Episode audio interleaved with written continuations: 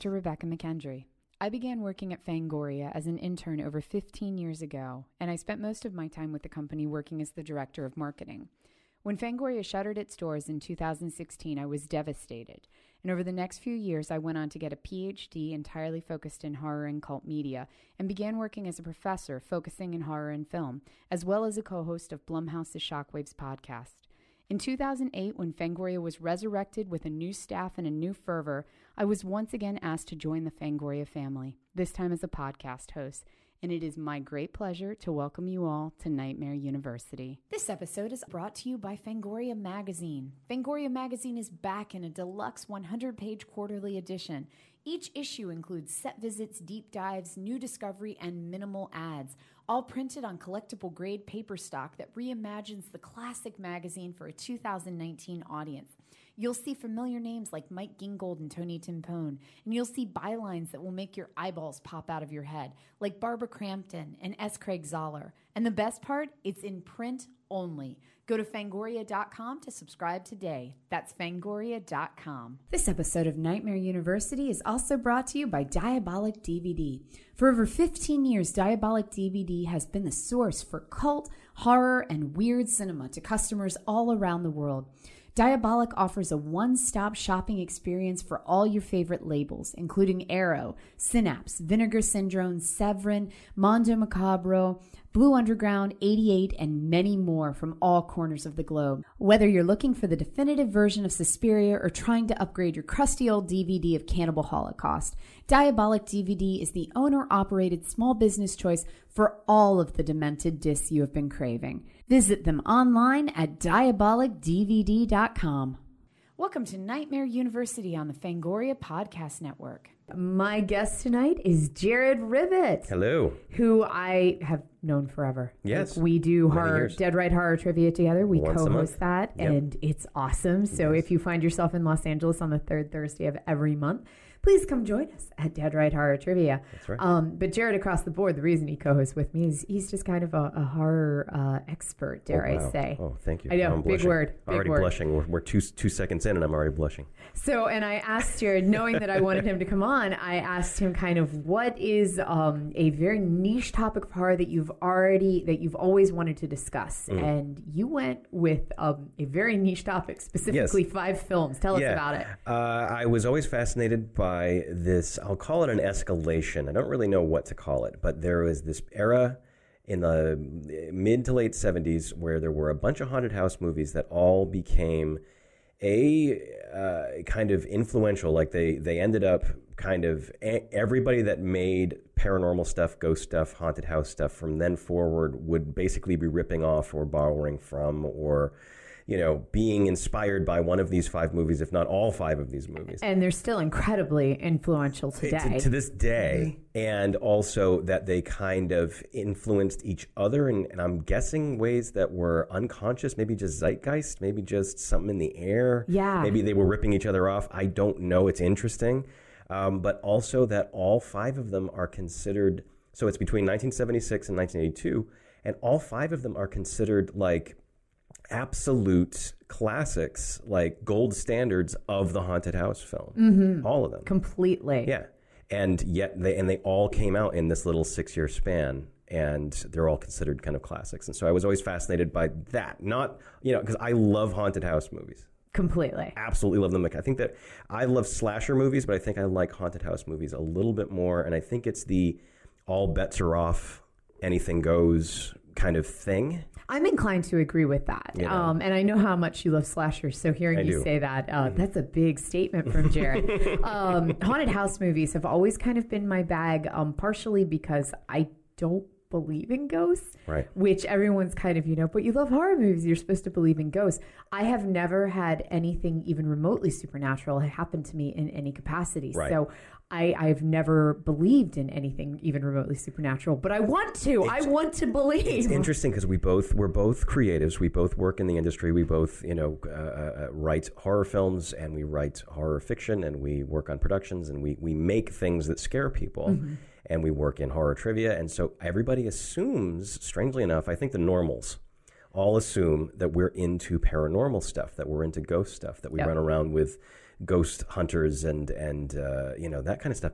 We don't. No. Um, I don't believe in that stuff really at all. I know. because I've never seen any proof of it. Yeah, and that's it. And I am. You I know. must confess, I am a huge skeptic. Even when people are telling me paranormal stories Yeah. about, you know, my my, my cousin were using the Ouija board, and then this crazy shit happened. I'm always right. like, sure, it sure did. it did. Um, but Exactly. I really want to believe. And that said, I find haunted house films to be some of the most terrifying for Yes. me personally. Same here. Um, because the idea that I am in um, the place that I feel most comfortable. And it's like you said, all bets are off. Like it's completely uncontrollable. Shit is out of control. It's things that I can't explain or understand. And at that point, there's no rationale. Like I feel like if it is slasher, Right. I stand some chance Right. of like grabbing the golf club and pounding his eyeball till he gets detached it's- retinas. I don't know what to do a- with a ghost. At the end of the day, it's a guy in a mask with a knife. Mm-hmm. But with ghosts, with supernatural stuff, there are no rules. You don't know what it's going to do. It can do anything. And I like that these five movies in particular kind of figured that out and progress. It, there is a, a progression of how much all bets are off, how much you can do and show, and um, how crazy that can get, and how, how out of control that can get, and that you can be thrust into something at the drop of a hat, uh, in the blink of an eye, that is beyond your ability to comprehend and absolutely terrifying. And you know, um, before we jump into kind of this little enclave of film, let's go back to the origin because haunted house stories honestly have not changed that much since we first started seeing them in like the late 1700s and mid 1800s. Um, and kind of what people consider to be the quintessential haunted house stories would still kind of be like the fall of the House of Usher setup Sure. of this giant decrepit gothic looking mansion and that the people inside are kind of going just as decrepit and falling apart mentally just as much as the actual mansion is. Mm-hmm. And that is still a lot of what we see with the haunted house stories that things are falling apart the house is always kind of in disrepair it's cavernous you can't keep track of what's going on in all the different rooms at one time. Right. And then people start mentally falling apart within that Right, and then you the usual trappings uh, of the story, and this is something that we'll get into when we get into what we're talking about, were Gothic. They were big. They were castles. They were mansions. They were these large manses. You know, they were these big places that were romantic. That were something that was outside of the scope of uh, you know the casual readers. You know, most people reading the stories probably did not live in those places or get to visit those places, and that was always kind of a trope of the haunted house story uh, for forever. I would actually say up until 1982. Right. Um, kind of the last film that we're going to put on the list, Mm-hmm. um, which you can probably already figure out with 1982, um, was one of the first ones when I really remember seeing it kind of rooted in the suburbs. Right. And then um, I think that we continue to reinforce that. And I don't remember seeing like a haunted apartment or anything like that Right. until much, much later. Right. And even when you get, so if you get into film, if you get into cinema, then you start getting into the same tropes. So what's interesting is when you look at the old dark house or you look at the haunting or um, uh, uh, your house on haunted hill or any of those, you see the same deal. It's some big place far secluded, far away. Yep. And it's something that people are going to to either uh, you know, get some payday to spend the night or to do research or because some horrible thing happened or, you know, but it's not. Or Vincent Price is there. The Vincent Price is there and just is- married you.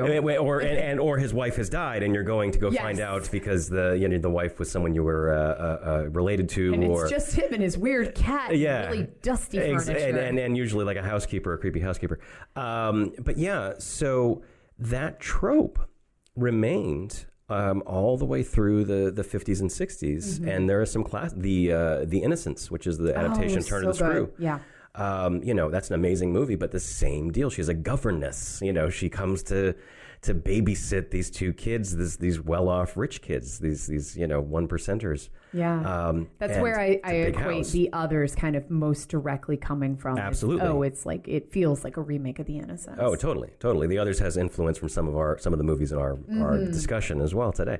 Um, but yeah, so that's the that's the thing is that you see that all the way up to basically the the change starts to happen. But what you really do see is that I think the last word on that, and it isn't the last word because there were still plenty of them, um, wound up being uh, Legend of Hell House Yes. which was the Richard Matheson. It was Richard Matheson's screenplay based on Richard Matheson's book. And I think, like most things in modern horror, we can kind of thank Richard Matheson for the seed of it, no matter Yes. whether it's I Am Legend or, or you know, is it Twilight Zone or anything that he worked on. It seems like he Hashtag Richard Matheson. yeah. Oh my God. And so you know, Legends of Hell, Legend of Hell House is a, another big mansion movie where there's a a parapsychologist and his wife, and there's a medium, and uh, and they all go there to get. There's a rich rich old guy who wants to know if there is proof of the afterlife. He wants them to come back with proof of the afterlife, and so they go to this old, you know, decrepit mansion. Great, great movie. Terrifying, really scary. The stakes and the scare quotient and uh, are being raised, and you get things like ectoplasm, and you get things like possession, and there's Yeah. some very sexualized stuff going on in there.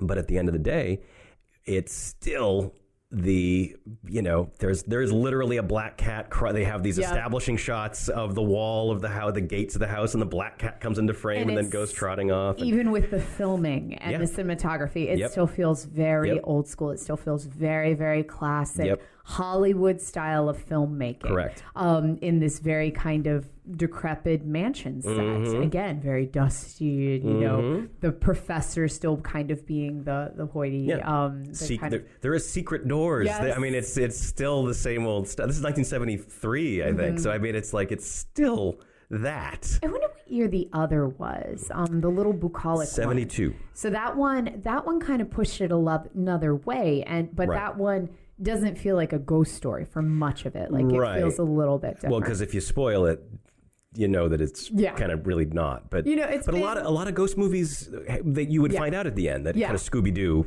thing where you would find out that it was actually something Old rational. Man Wither's been dead. yeah, yeah, yeah, yeah, exactly. There, you end up finding out that they're, you know, old dark house. It's like, well, there wasn't anything really there. Yeah. It's, you know, So that one feels a little bit different. But that said, it's not a haunted house movie. It's Right. more of kind of a, a mix of a ghost story. Right. So we've got Legend of Hell House coming out in the early 70s. Right. And then out of really kind of out of nowhere because it does feel so contemporary.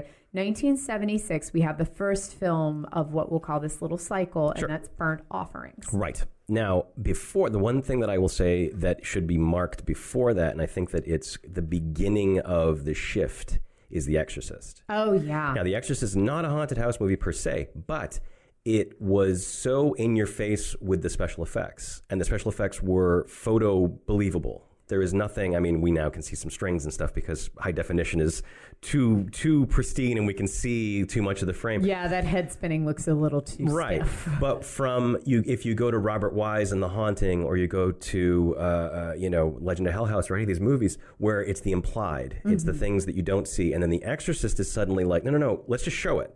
Let's just have things levitating. Let's just have demons. Let's have walls cracking and you know things floating. Um, and so that changes that that comes in, kicks the door down, and then all of a sudden it's like, well, okay, now we have to up the game. People have been freaked out, and so the bar gets raised.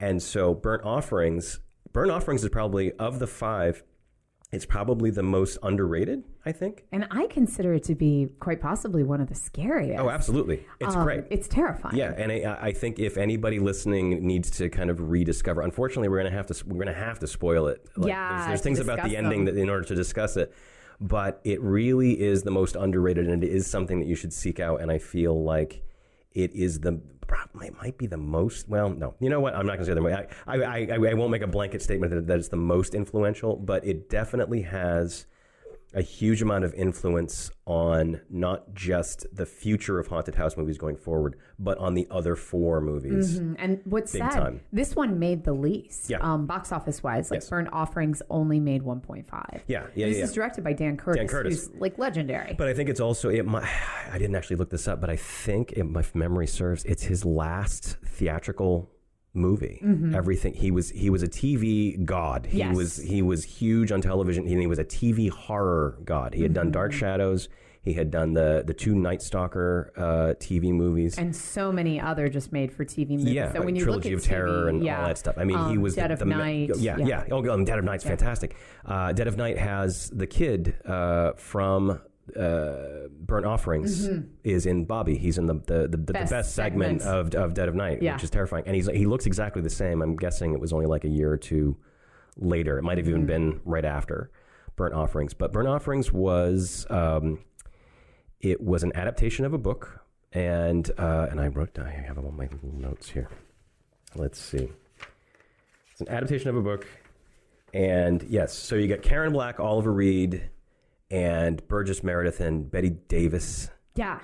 So the whole cast across the board is just amazing. top notch. And this was like key point Bette Davis kind of like exploitation-y moment. Right. Where she was still a great actress, but definitely brought this creepy persona to the screen as soon as she walked on. Right, right, right, right.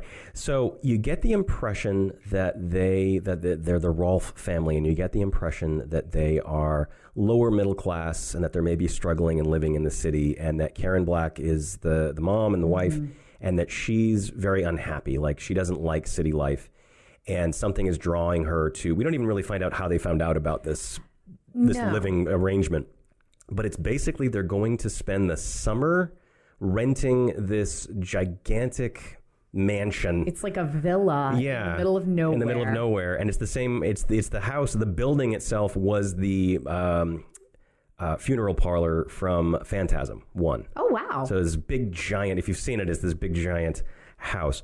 And so they go and they meet Burgess Meredith and uh, his sister, um, who's played by Eileen Heckart, and uh, the Allardyces. the Allardyce. And Such a good name. It's nine hundred dollars for them to uh, basically live there from uh, July first to Labor Day. Mm-hmm. So they're only going to be there for two months. I've never understood the the, the period, but it's kind of like The Shining in that way because they are just going to be spending a brief amount of time in this place.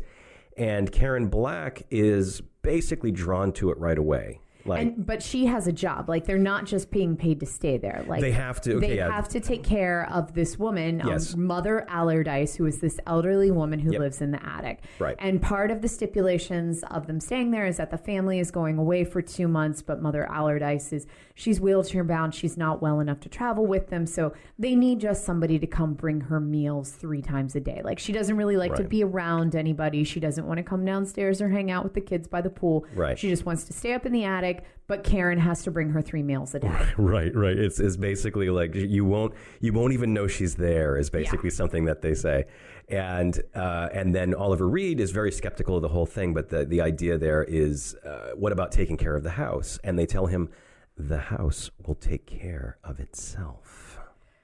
Well, that's gothic. and the weird thing about everything that they say in that first scene is they're telling you everything that's going to happen Yep. in these double entendres, but you don't realize it. But what we also then find out, I mean, so Mrs. Allardyce, who we never see up in the attic, has all these photographs. And they're all in her mantle, and they go back for generations. In fact, there's a graveyard on the property that is all they're all Allardyces. They're all just the family from the from the house that lived in the house. But Dad points out that none of them go past the year. I think it's 1890. Mm-hmm. So what that means is no Allardyces have died, or at least been buried in the family graveyard on the property since 1890. So you're starting to get a sense of like, okay, well, something's really creepy going on here. And then Bette Davis uh, starts to have her stuff going on. so, Burnt Offerings, by far the least known Yes. out of all of them. Easily. Um, so, that one comes out in 1976. Mm-hmm.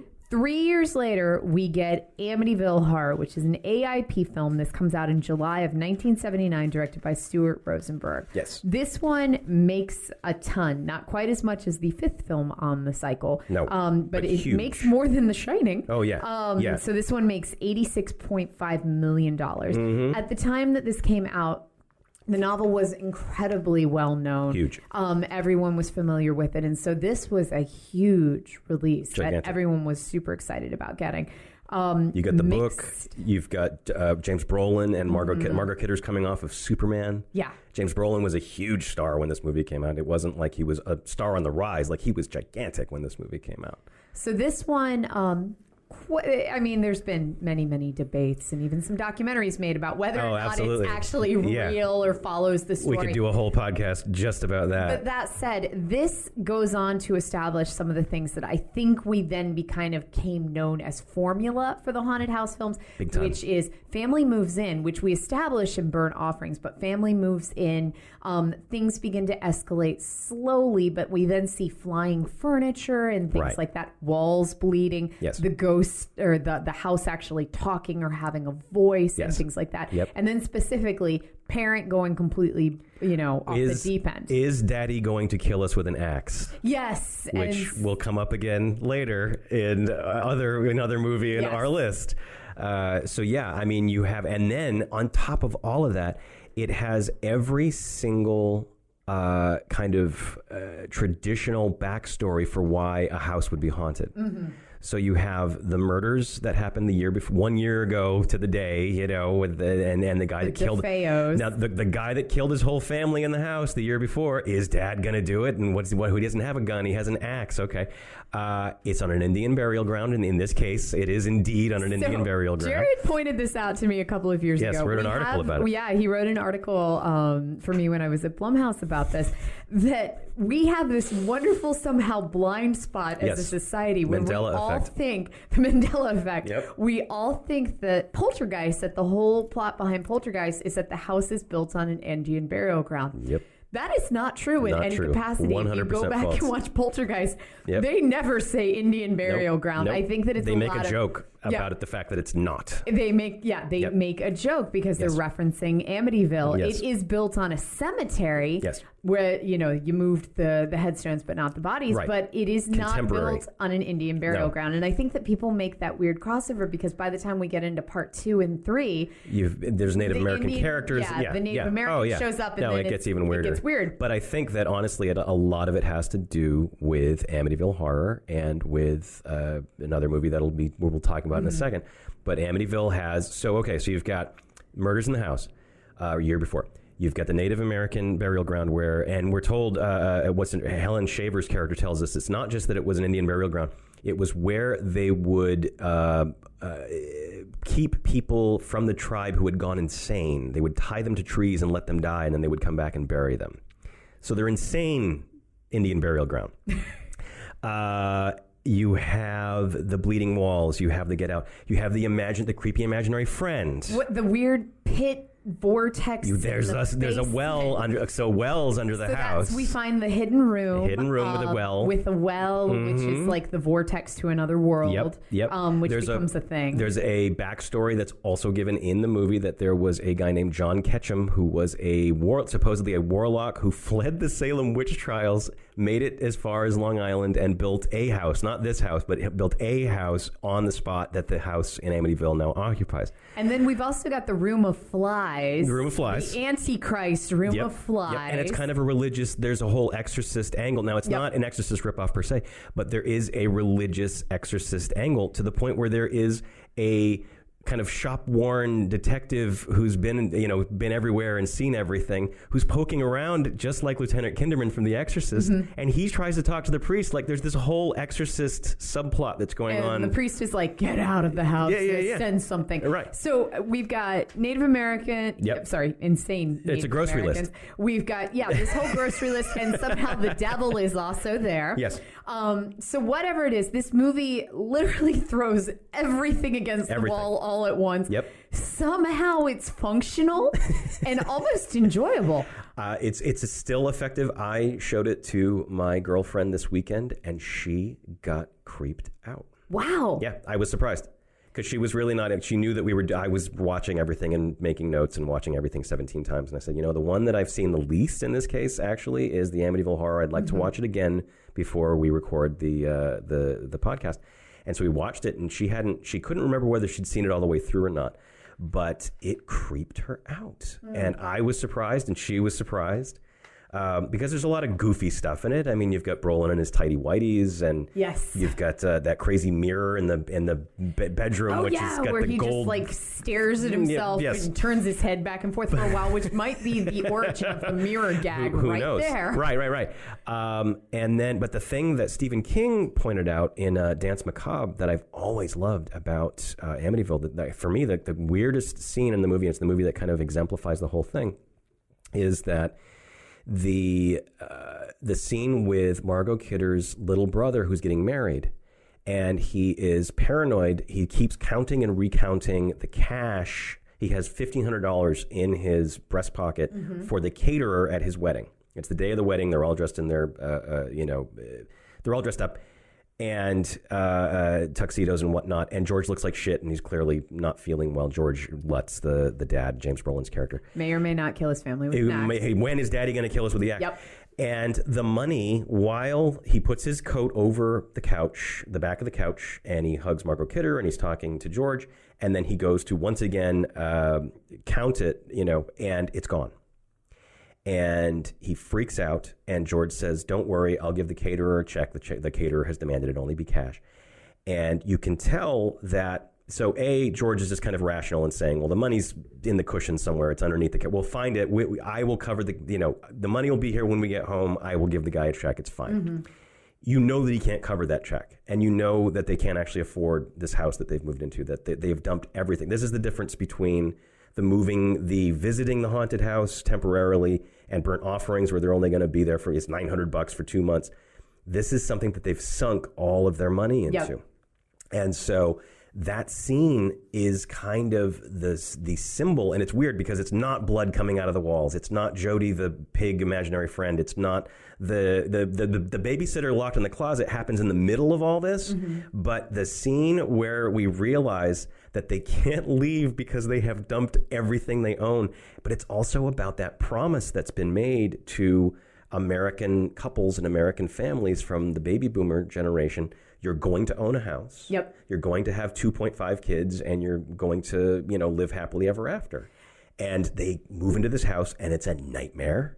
The it's got something against priests and nuns. The, the, the nun leaves and vomits, and the priest gets sick, and he has the get out, the fantastic, the terrifying get out, get out thing that happens with the with the the thing hitting the you know, open the door opening and the voice. But it's about financial ruin. It's about buying a house and not actually being able to afford it. And we see a little of this come back in The Conjuring, where they have sunk everything into the house Mm-hmm. Yeah. And literally are just kind of stuck there. And they're all sleeping in the living room Right. because they can't do anything. Right. They can't go anywhere. But it's the beginning of this kind of um, reaction to the 70s in the Haunted House film because you're going to see it in two of the other ones on the list as well.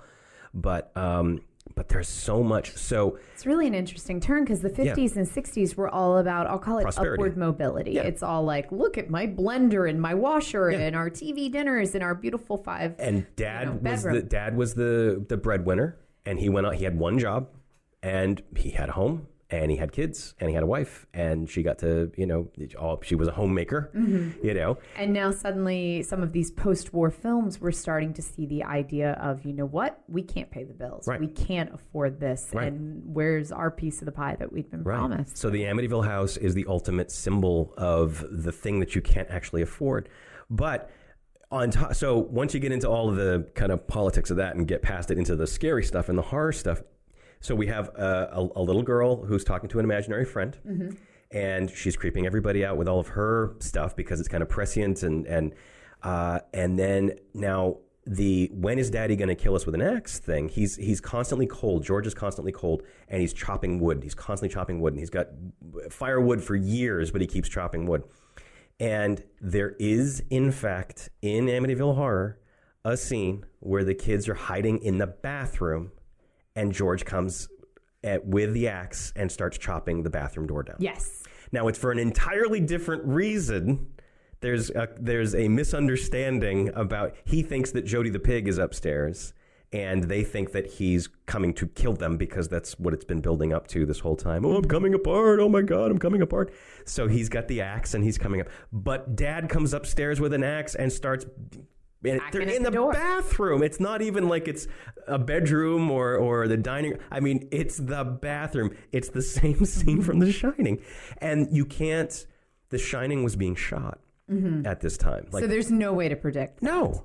And so I don't know. Now, The Shining, the book, came out before the Amityville Horror. Does The the Shining, book. the book, have the bathroom scene in it? No. And it doesn't have an accent either. He has a roque mallet. He's You're a right. croquet Yeah, mallet. the croquet mallet. So where, uh, you know, and again, the Amityville Horrors, and I, Well, maybe it is the idea of being trapped. I mean, I the know. idea of what is the safest room in your house. Many of us, I think, would say the bathroom Right. because it seems, you know, it's the one room that like you can lock and you feel kind of confined in there.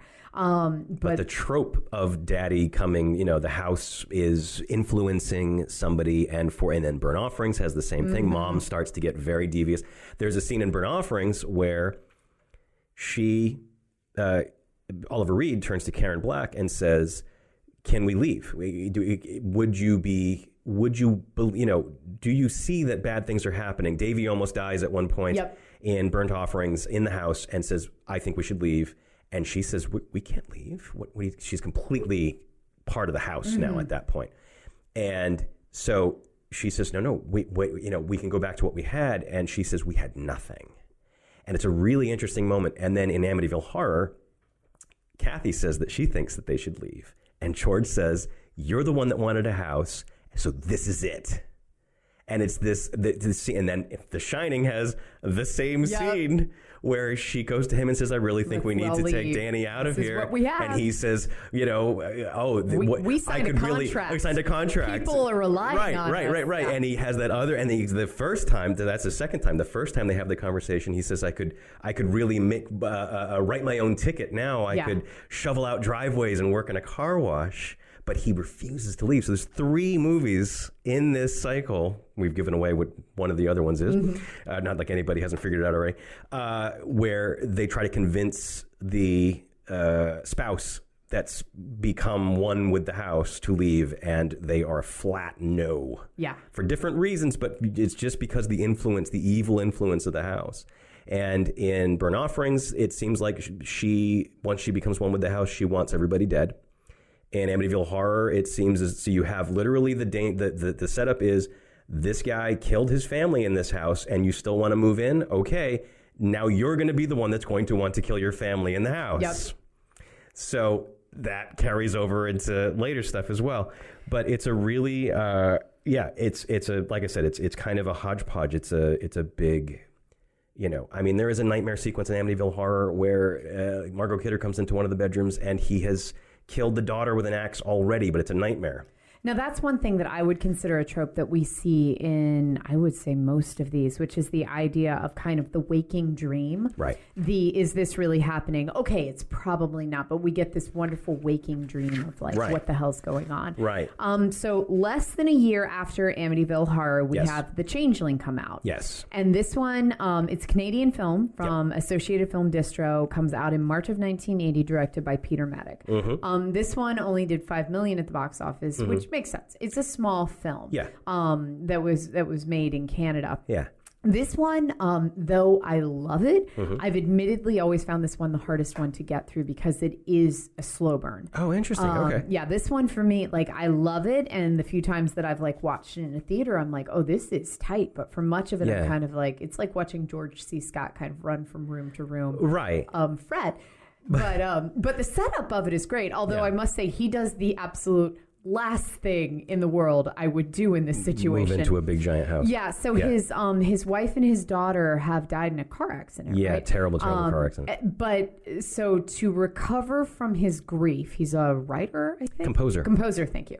Um, He's taken a professorship uh, in Seattle. yes, and so he has decided um, to move into a freaking massive, completely desolate place that has not been inhabited in twelve years. Right.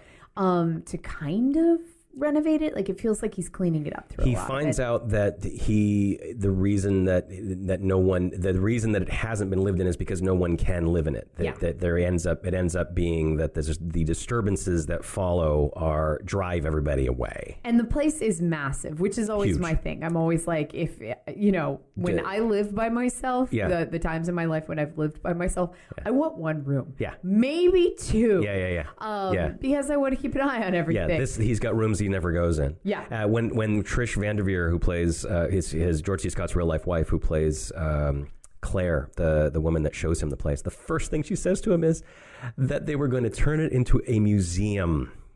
So if that gives you any sense of the scope and scale, it's kind of like The Overlook. Yeah. And it shot like The Overlook. And again, it shot like The Overlook before The Shining came out, and The Shining came out two months later, three months later. So there is no foul. Yeah. There's nothing to be. No one is can be blamed for ripping anybody off in this instance. But it, it just feels really grandiose. And then we get a lot of George C. Scott by himself in the house, kind of hearing things. Yes. And gr- then the mystery, once the mystery kicks Yeah. in, I'm completely So all in. The mystery stuff is complemented by, I think, some of the individual like scariest set pieces Mm-hmm. ever, and people still to this day rip off all. I rip. I will sh- freely admit that I rip them off in all, every script that I've written because they are absolutely terrifying. But it should be pointed out that, like Amityville, The Changeling is actually based on a true story, supposedly. That um, they didn't advertise it that way, and I don't know why they didn't because Amityville. know that. Yeah, it was so huge. and that seems like a good marketing concept. Oh, absolutely. So, but the weird, so I won't get into the whole true story except to tell you that it starts with the relocation of a cemetery where they left the bodies. Wow. wow. so that's where it starts. And then it kind of goes on from there. But just about everything that happens in the movie, the major stuff that happens in the movie, supposedly really did happen to this uh, composer uh, who is given story by credit. But they didn't advertise it as a true story, and that was really interesting. I, I don't know if Medak just decided, like, hey, look, I don't want to have to stick. You know, Amityville. It's like, well, Amityville has this third act problem where it actually kind of like they're setting up that the priest and the detective might actually kind of compare notes and be able to kind of go and defeat the evil, but that just It goes away. It never happens. Yeah. They just disappear from the movie.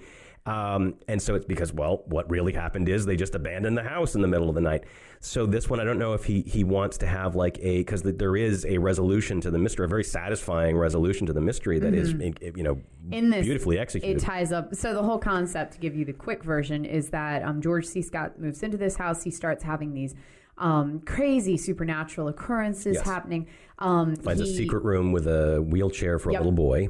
And what he eventually discovers is that this little boy um, lived in the house and uh, supposedly died at a young age, but then he uncovers that this kid maybe lived a lot longer than they thought. Well, it's a changeling. It is Um, yes. someone that has taken his place. Yes. Because he was going to inherit a lot of money and dad was being skipped over and if he died, he was going it was all going to go to charity.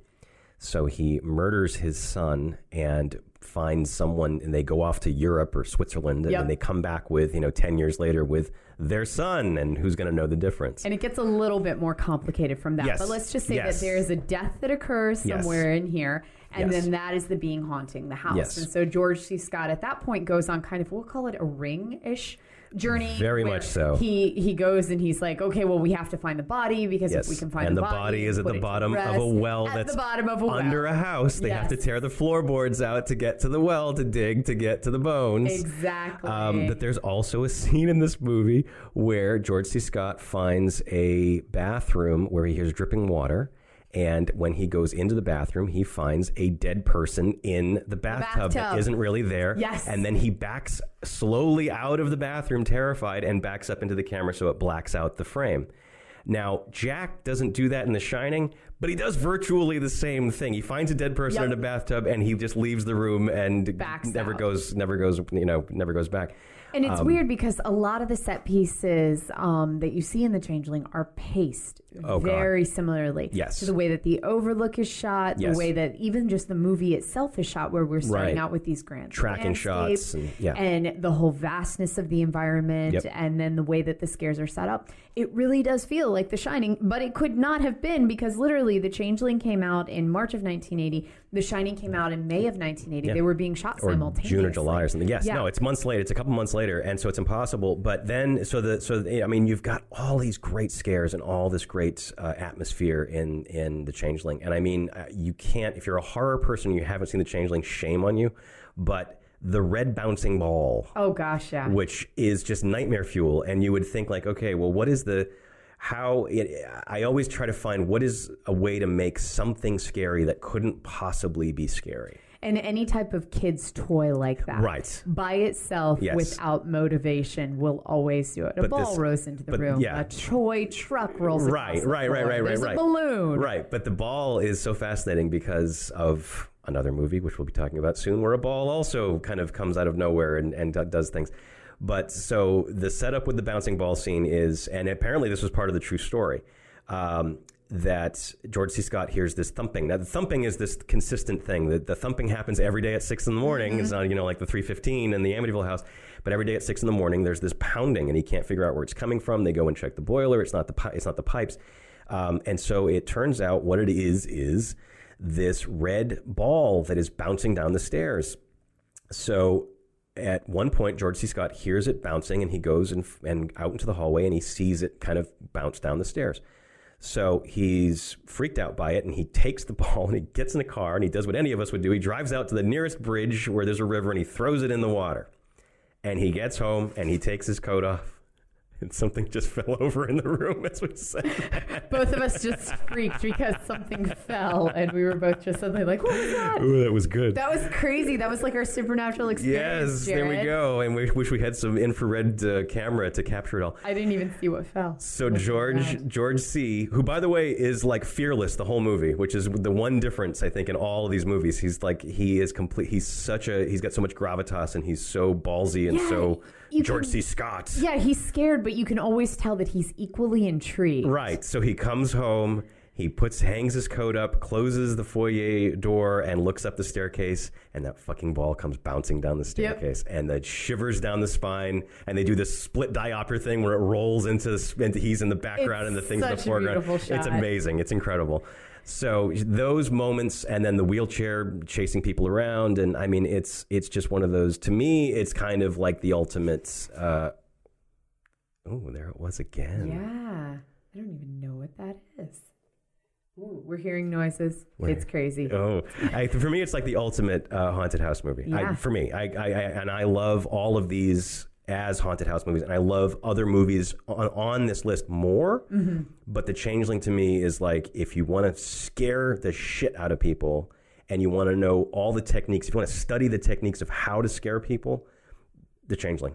Now, this one I always find intriguing when we're thinking of it and kind of the other haunted house films coming out around this time because it is just one dude in the house by himself. Right. And a couple other people will come in and step out, like, you know, Right. Well, and he actually brings in realtor. paranormal. Yeah, paranormal. he, he brings in. Yeah, they have a séance, and the séance scene has been ripped off and borrowed, and and I mean we've seen that in everything since then. That that exact. There's a spirit writing thing. She's got Oh, the, yeah, that the is- pencil, and she just runs the pencil around it. I mean that's It's the quintessential kind of Yeah. exorcism scene that if you have not seen The Changeling, you have still seen this scene just because it gets picked up in so much stuff. Mm-hmm. Right. Even if you've seen like the Insidious films, you Right. seen this seance right. scene. They've got EVP. He's got, he gets the voice on the reel to reel recorder. I mean, it's definitely all of the all of the freaky uh, tropes that we have come to know when you bring in the paranormal experts because Mm-hmm. he really just wants to figure this thing out. And then yes, the ring with the all well. the remains end up at the bottom of a well. So then we move just a couple of months later. We move into The Shining, and Mm-hmm. this is Stanley Kubrick, put up by Warner Brothers, forty-five million dollars at the box office. Right. Um, and this one, even though that I, I mean, I don't think that it was stealing from any of these films at this point. Nope. We see a lot of the same, Same stuff. Brought over It's and wild. over. And some of this, I would say, you know, obviously is from the Stephen King book that you know Right. there was this kind of financial desperation Right. that they were taking this job because Jack couldn't find anything else to do, and this seemed to be their only opportunity. The isolation was set up, of course. Right. The ghosts of the thing, the idea that the prior caretaker There was a murder- murdered his murder in the house family. beforehand, right, Um, exactly. so a lot of this had been set up, but what Yeah. I think that we see um, that is kind of uncanny is that a lot of the shots and presentations that are not in the original novel Right. kind of come uh, to fruition on screen. And it's things that we've seen in these other films very recently. Really strange. Um, really, and really it, weird. And it couldn't be that he was watching them because they were all shooting simultaneously. Oh yeah, no, and I mean part. he was such an obsessive. Yeah. I mean he was a perfectionist, and he was designing those shots and designing that movie for so long. Completely. And they were shooting it all the while that the Amityville Horror was in post and being shot And and, being released, and Changeling was going. So there's no way. There's no way. And I mean, you know, and then it is. It's all that. And the the, the Overlook has the same deal. The, the you find out that the Overlook was built over an Indian burial ground. Uh, there's you know we know were obsessed with those. Indian burial grounds. in the grounds. late seventies. Yes. they were just everywhere, Yes. except for the movie that we think that it is happening in. Right, There is no Native American burial ground No. in Poltergeist. No, no, but there is one in The Shining.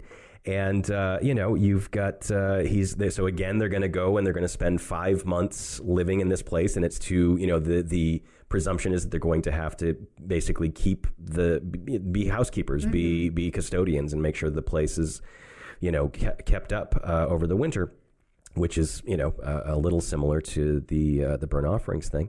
And Jack, you know, the different, and we, we could, you know, uh, the controversial stuff. We will not get into the whole book versus movie thing. We'll just talk about the movie. Yeah.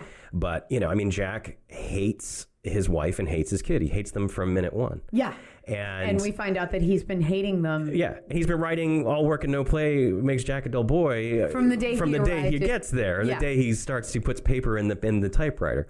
So I mean, he he hates them and wants to kill them anyway. Um, so they're the place is just kind of bringing that to the fore. Mm-hmm. But we're warned ahead of time that there was someone ten years ago who did, you know, the the guy that had your job ten years ago killed his family with an axe. So when is Daddy going to kill us with an axe? And we once again see the ball rolling. There's the ball. We once again see the, the woman in the bathtub. bathtub, the, the dead person in the bathtub, So these these same kind of um, things that we now Imaginary could- friends. imaginary friends, creepy imaginary Um, friends. We now kind of see these quintessential horror uh, haunted house tropes coming up. Yep. And then we have a couple year break before we move into Poltergeist. MGM in June of 1982, directed by Tobe Hooper with Yes. a strong hand from Spielberg. I'm Well, assuming. yes. That- we'll, we'll skip the controversy. Um, that's controversy. So We're we'll not getting the there. Stephen King versus the Kubrick's The Shining. We'll skip the Tobe Hooper. My my my feelings are very widely known, which is that I worked with Tobe Hooper for two years on a project, and we became very close. And uh, Tobe Hooper absolutely definitively directed Poltergeist. He did so under the very astute and uh, Tutelage, overbearing hand of Steven Spielberg, Yeah. who had written the screenplay and was the producer and was just kind of he was he was too involved. Think of it as kind of a George Lucas movie directed by somebody else, a Richard Marquand or a Ron Howard. So that said, I mean they We they can- both had a hand in it, Yes. but um, that said, it turned out absolutely brilliant. Mm-hmm. This one by far made the most out of any of them at 122 million dollars. Huge. Um, became kind of controversial in its own right for being a PG movie, and Yes. this is one of the ones that really kind of marked the turn. Yes, Um, we because, start moving towards the PG thirteen. because it's really fucked up for It a is. PG movie. I saw it in the theater. I was ten. I remember my parents renting it for me, and I was maybe six or seven at Yeah. the time. Now I had already seen by this point on cable. I had seen The Changeling and I had seen The Shining and Amityville. I hadn't seen Burnt Offerings yet, so I was definitely kind of ready. The Shining really messed me up when I was a kid on cable, but then my dad was like, "Oh, Poltergeist, it's Spielberg and it's PG, so we'll Mm-hmm. go see that one." Now, the Poltergeist movie, um, for me, represents kind of a shift, and you can Yes. tell me if you agree with this. We have had Burnt Offerings, Amityville, The Changeling, and The Shining. Mm-hmm. Even though that all four of these have kids in them, Yes. I feel like the majority of the horror and our protagonists are all embodied within adults. These Sure. are adult movies about adult problems, financial struggles, things like that. Yes. With Poltergeist, I feel like even though that we're still getting the adult's perspective, Mm-hmm. I feel like the bulk of the movie is centered on Carol Ann and her brother. And so we see a good bit more of the horror through them than we do through the kids in the other four. But I think that we see, but I think that it's Steve and, and Diane mostly. It- it- Poltergeist is a feminist horror film, and it's about Diane, and then it's about Diane and Dr. Lesh, and then it's about Diane, Dr. Lesh, and Tangina. Mm-hmm. Okay. Because Carol Ann disappears from the movie halfway through and doesn't come back for a really long time. And I guess we do. And then Robbie gets sent away too. Robbie gets sent away, and then we do have a good percentage of The Shining happening from um, Danny's perspective. Well, you know what's interesting about why I, I rewatching The Shining for this podcast, something I had never really noticed before, and I insist that every time I watch The Shining, I notice something new, and I don't think there are very many horror movies that you can do that with, I, I agree or movies that. you can do that with. Jack and Danny don't have a whole lot of screen time together. Mm-hmm. Um, and when they get to the Overlook, they have almost none. They have one scene where Danny comes in and tries to convince. He has this conversation. He tries to feel out Dad to see if Dad's having the same kind of visions that he is, and if he's, you know, do you feel like it's okay here? And then Jack says, "I want to stay here forever and ever and ever," which is the same words that the twins use. And so he- Danny knows that Dad is now one with the with the hotel. But the thing about it that I, I had never really realized, they really only have like three or four scenes together. And then by the end, he's just chasing him through the maze. But even then, they're not together at that point Yeah. either. But it's it's basically Danny alone, or Danny with Wendy, or Jack with Wendy, or Jack alone, or Jack with Grady, or Jack mm-hmm. with Lloyd the bartender. But that I had never really noticed that. So the whole thing is that there's there's nobody's communicating in The Shining. Wendy is, you know, uh, is kind of stuck in the middle. Jack is seeing things he's not telling them. He throws Danny under the bus at one point. There was no one in room 237. What are you talking about? And Danny is seeing things and he's not telling them. He can't tell them. He doesn't know how to tell them. Um, so it's an interesting thing, the perspective of the kids in these movies. And then, yeah, the kids in Amityville are all, other than the little creepy little girl, almost props. Yeah, I was gonna. I can't even remember. I remember Jody. Yeah. but I don't remember the kids in Amityville. There's the I one kid that gets the, window parents. Mm-hmm. pane smashed on his fingers. But in Poltergeist, for some reason, I remember the kids. The kids- oh, yeah, they stand out. and they, um, the terrors are almost, or at least the hauntings are almost rooted within their minds. Like Yes. we see the tree or the haunted clown, Yes. um, or Petey, uh, the bird dying, Right, um, right, right, at right. the very beginning. Tweety, yeah, yeah. Tweety, and thank the, you. but the and the and the room full of toys. Yeah. And the room full of Star Wars toys, which is a big, you know, I think that when you had The Exorcist and Star Wars, where special effects Yes. are beefing up, and this is the this is where Poltergeist kind of sets the bar, and then it stays there for a really Mm-hmm. long time.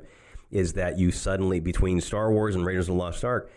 Hey, we can do these things now. We can show these things now. Let's make things float. Yeah. that whole stream of Right. ghosty ectoplasm. ectoplasm is the, when the she house. when she reaches out to touch the TV and this the the animated ghost hand comes out Yeah. and then the the beam comes out and the ghosts download into the wall of the house you know uh, so the special effects are now showing everything in Poltergeist that the other movies and most haunted house movies prior to this would only imply Mm-hmm. or that they couldn't afford to show but or but it was always it's like Jaws it's one of these things where it's like well if you don't show it it's scarier so if Robert Wise in The Haunting shows you a breathing door, then that is the most terrifying thing. You never see what's behind the breathing Yep. door. You just see this door that's kind of, you know, inhaling and exhaling, and that's terrifying.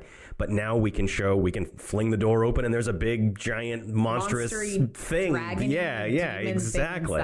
Exactly. Um, yeah, You and know. and actually now that when I was a kid, because I'd seen Poltergeist, it scared the shit out of me. Yeah. But now looking back, if you had to ask me which one of these is scariest, I would probably say Shining or Burnt Offerings. I would not point to the Poltergeist. right. right. Poltergeist is almost kind of comforting. It is. It's, like, a I'll comfort watch this food movie. bedtime. Yeah, seriously. It's fun. And you have oh, and you have Jerry Goldsmith. wait, My favorite Jerry Goldsmith's my favorite composer. Jer- Uh, Poltergeist is my favorite Jerry Goldsmith score. Mm-hmm. The movie starts with uh, not doesn't start with uh, after the opening scene with the the Carol Ann coming downstairs. The neighborhood montage. Uh, the lullaby, oh yes. which is very similar to the Amityville ah, Yep. horror Lalo Schifrin lullaby. Which you know, then you have the music Burnt box stuff, Offerings and- music and box. Burnt- Burnt Offerings music box. The Changeling music box. Changeling has a music box we didn't mention, but the music box is a huge plot point in the Changeling. Yep. And you go back to like the Innocents, where I don't know where lullabies and ghost movies. Because you also see it in Rosemary's Baby, which is Exactly. not a ghost movie. No, but, it's got serves the same of- purpose. It does. It's creepy and unnerving, even though it's supposed to be something soothing that is supposed to help a, a small a, a baby Yeah. or an infant and fall it's asleep. still very um, confined Yeah. within her apartment for Right. the most part. Right, right, right. Um, and so yeah, this this whole idea of the music box, which we then see come up in The Conjuring, Mm-hmm. did, like it's now become kind of a trope of Right. Haunted house movies That oh yeah, will have. You have to have Oh, the creepy music box, of course. Right, right. You have to have one. You have Yeah. to have one. And the other element of this, I guess, you know, when you talk about the '70s stuff, is that now we're in 1982, and so uh, Steve and Diane Freeling and the they're they're yuppies. Yeah, and they established this is in Orange County, which, um, for those people not in LA, is definitely a very upwardly mobile. Like now, it's viewed as kind of like it's it's a nice, it's a very nice place to live. Mm-hmm. It's a tract housing development in Yeah. suburbs. And um, so they're in Orange County. We're once again establishing that this is a very recent subdivision because we see that the subdivision is still being completed, Mm-hmm. Right. that they have just moved in, and Right. that this is Well, a really nice house. Carol Ann was born in the house, and she's six or she's five. Mm-hmm. Yeah. So they've been there at least five years, which is the there's a lot of really kind of why now as as screenwriters. Whenever you're kind of like, why is this happening now? Now. I don't really know exactly why She it's happening now. She touched the TV. She starts to kind of have the ability to communicate with them when, through the TV. I don't but they're know. establishing that parts of the subdivision are still being Oh, yeah. built, Yeah, and fa- that there's phase one and phase one two and phase four and all that stuff. And Yeah. Uh, because then we get into the well, you you know move the headstones, but not right the bodies. but they're stuff. but they're yuppies and steve not only was they were the first family to move into cuesta verde which is the name of the place and carol ann was born in the house but steve now sells the good life Mm-hmm. he is and fully believes in what he's doing he he there's a scene where he's trying to convince those people to buy the house that looks just like it. They- they do a dissolve from steve's kitchen to this kitchen in this home in phase four and this couple comes in and they're kind of like well you know this seems kind of samey and everything it looks like the, the you know and the grass grows greener on every side he makes a joke but he believes in it and so when the betrayal happens when he finds out that his company moved the house it's devastating to him mm-hmm. because he believed this is the Amer- he's living the dream you know, and he goes out and sells it to other people, and he's digging a swimming pool, and the swimming pool is this is the symbol, and of course you have the scary swimming pool, which was in Burnt Offerings. It was all because they dug up Petey. That was the catalyst. That's what it is. That's what Tweety, it is. Tweety. Yeah. Now, see, the thing is, so I had read uh, uh, a really great uh, uh, article, kind of breaking down poltergeist, and they said, well, because they're digging the pool, the the the moment that the bulldozer breaks ground on the pool is 24 minutes into the movie. So it's at the exact moment of new information. It's new information, but they have not been digging yet. In fact, they dig Tweety up. The Tweety is in the, The cigar, cigar box, box, yeah. and the cigar box goes tumbling out when the with the first scoop of but that Earth. said, she's been talking to the television Yes. prior than that Yes. 24 minute mark. yeah, yeah, yeah. And I'm not that worried about why it's happening now because it's a fucking I need amazing movie. catalyst. I'm kidding. but it's it is. wonderful. But they have 2.5 kids, and they are, you know, pot smoking Reagan. He's reading Reagan's uh, biography uh, at bed while they're smoking pot. Mm-hmm. Um, you know, and she was she's 32, and their eldest daughter daughter is Dana is 16. It's like. Hmm. Okay, there was a little accident there somewhere, but they've made it work. And Interesting thing to include. Yeah. Um, like it's, we get a lot of information about the family. Yeah, in this. but you get it. You get it in weird little doses, Mm-hmm. and you get it mostly from brilliant execution of performance and script, where Yeah. you just kind of see that Diane has way more control over the house and way more going on, and is paying way more attention to everything than Steve. Steve's completely. Steve has his buddies come over to play football. Steve has his job. Steve is completely checked out. And she's the first one to definitely notice that there is something amiss. Oh, even she if more than notices. the chairs moving around, she and starts, she having a ball with it. Experiments. Yeah, yeah, She's she's having a blast with it. She's having an absolute blast with it. It's it's a great. She thinks it's awesome. yeah. You know, she's not scared by it at all. So these five movies together. Now, Hmm. after that, um, after Poltergeist, I- dare I venture to say, um, we don't see haunted house films for a while. They kind of fall off in the 80s in No, lieu of right. kind of what we consider the 80s. Like slashers take over, and we see a lot of creature features, Yeah. and things kind of blow up and get big 80s Mm-hmm. style. But do we see a lot of haunted house movies after that point? Well, here's the thing. There's a couple things that happen. First of all, you get in '84, you get Ghostbusters, mm-hmm. and Ghostbusters takes Poltergeist and blows it up and parodies. And makes it fun. yeah, but the same level of special effects are being used, and now it's being used for fun. It's being used as this big crazy thing.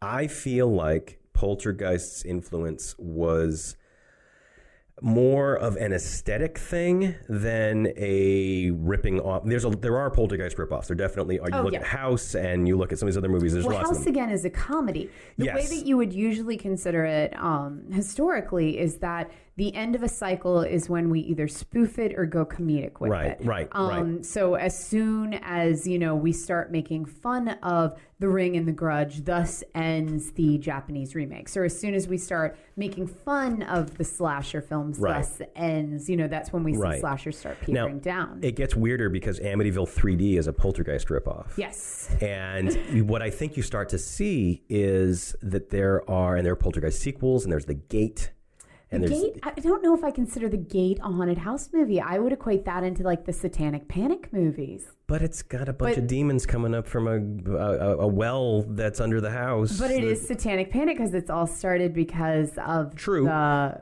So, record. so here's the thing. but that said, there is a dead workman Yes, in the walls. in the walls. Now, so here's the thing: it's got a lot of poltergeisty stuff, Mm-hmm. and this is, I guess, where I'm going with this is that I feel like the influence was more uh, aesthetic and overall. So I feel like the, the the Nightmare on Elm Street movies are kind of poltergeisty because anything can happen, and you have like the floor will suddenly burst open and these big things will. It's, that's very poltergeist. Yeah, the whole the you know, suburban horror. Evil Dead 2 mm-hmm. and, and the La Casa movies and you know that stuff. I mean, like I feel like it with Hellraiser. You know, you look at Hellraiser- Hellraiser is a little poltergeist. I've been examining Hellraiser a lot lately and how contained it is, and Yes. how if you. I mean, we think about Hellraiser as a mythos and it's demons and they're coming and they Right. can find you anywhere Right, and the right. chains come and then hell and all the walls fly away. You- Explorers in the outer reaches. Yeah. You know? When you watch the first movie, yeah. 90% of the movie happens inside that house. We have like a Yeah. little bit of hospital and then a weird street scene. Yeah. Um, Yeah. And then the rest of it is in the house. Yeah. And so it really does feel more like a haunted house movie. There was uh, uh, the, the the bonus feature, one of the documentaries about the making of Hell retrospective. They were talking about how New World was very nervous about the movie, and they sent Tony Randall uh, to go check it out because there had been a regime change while they were in mid production of Hellraiser, and they were actually thinking about shutting it down. And one of the reasons they were thinking about shutting it down was because the dailies were coming to them, and the executives at New World were saying, "Is this just Staircase the movie?" Because all I see are people walking up and down and having conversations on staircases. And if you watch the movie, true. it's wild how they keep going. It's they're bringing the mattress up the staircase. They're having arguments in the staircase. They're having love scenes in the staircase. They're having knife fights on the staircase. Um, and so they were very worried that somehow Cli- this this Clive Barker person was off shooting Staircase the movie, and they needed to go and stop him. And then Tony Randall came and saw what they were working on, and he's like, "Oh no, guys, this is special. This is something we need to like foster and take Yeah. care of, and this is going to be big." Um, but I feel like there's a lot of poltergeist in there, and I, I feel like there's a lot of poltergeist. But the thing is, is like I said, it's not overt. It's not.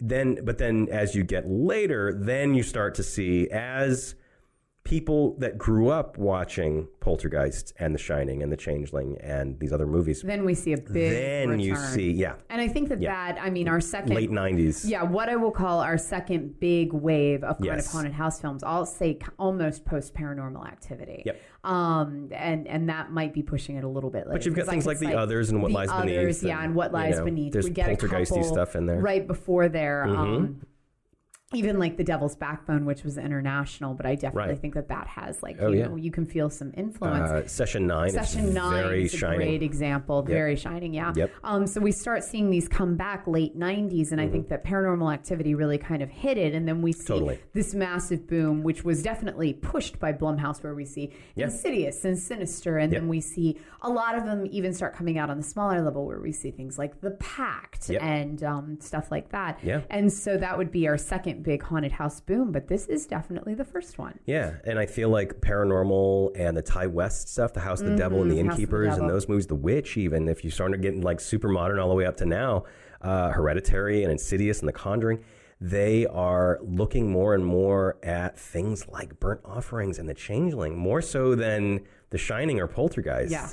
Uh, I see more in, in James Wan stuff, and I this is with respect because I think that he does it extremely well. Like if you can, if Guillermo uh, del Toro and James Wan can take what Dan Curtis did in Burnt Offerings or what Peter Medak did in The Changeling and improve on it, It's great. then it's great. Yeah. So this is not a dismissal, and also, you know, I'm not dismissing the the interplay with the movies and the fact that they have all these weird similarities. I just think it's weird, It's wonderful, and though. wonderful and great. It's wonderful that when we think about, you know, what's scary, Yeah. um, that two people who are making major, major, very successful, very, Right. um, very great, uh, well done movies would say body out of bathtub, Right. Or, Right. um, you know, red ball down hallway. right, or when is Dad going to kill us with an yeah, axe? Yeah, when's that going to kill us with an axe? That's, that's the first thing that comes to mind. Because you see that too. I mean, was it Darkness? Is the one with uh, Anna Paquin and Dad starts going away? Is it, is it Dad or is it Mom? That's the thing. Is like they always tend to switch it up. You Yeah, would see the haunted house movies where it's like, oh, is Mom the threat or is Dad is the it threat? always an axe? I mean, I, guess an axe is. Um, it's just a really threatening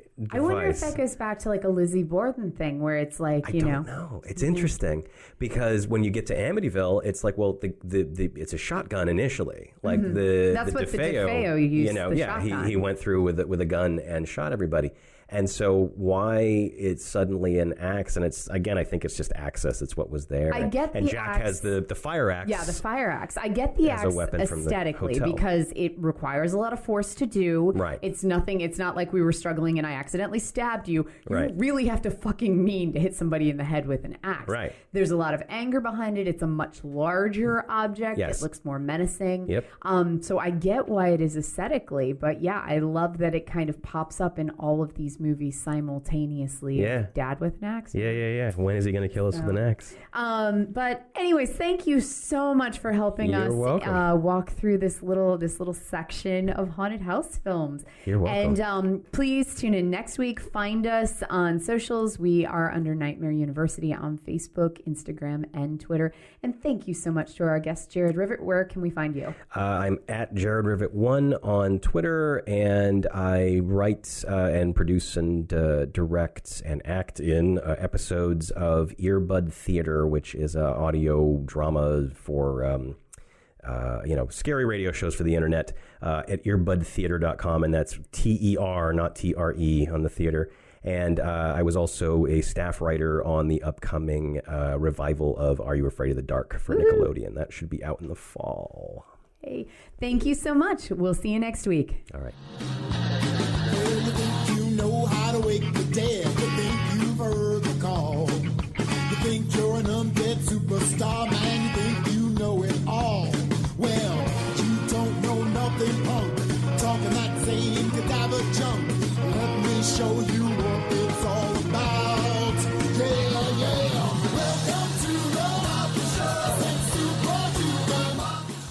Nightmare University is a Fangoria Podcast Network original produced and hosted by Rebekah McKendry, producer Natasha Pasetta, executive producers Dallas Sonnier and Phil Nobile Jr., associate producer Jessica Safavimehr, art and design by Ashley Detmering, sound recording design and mixing by David McKendry, music by The Serpentines, for Fangoria, Brandon Weinерdy, Jason Koslerich, and Rachel Wilson.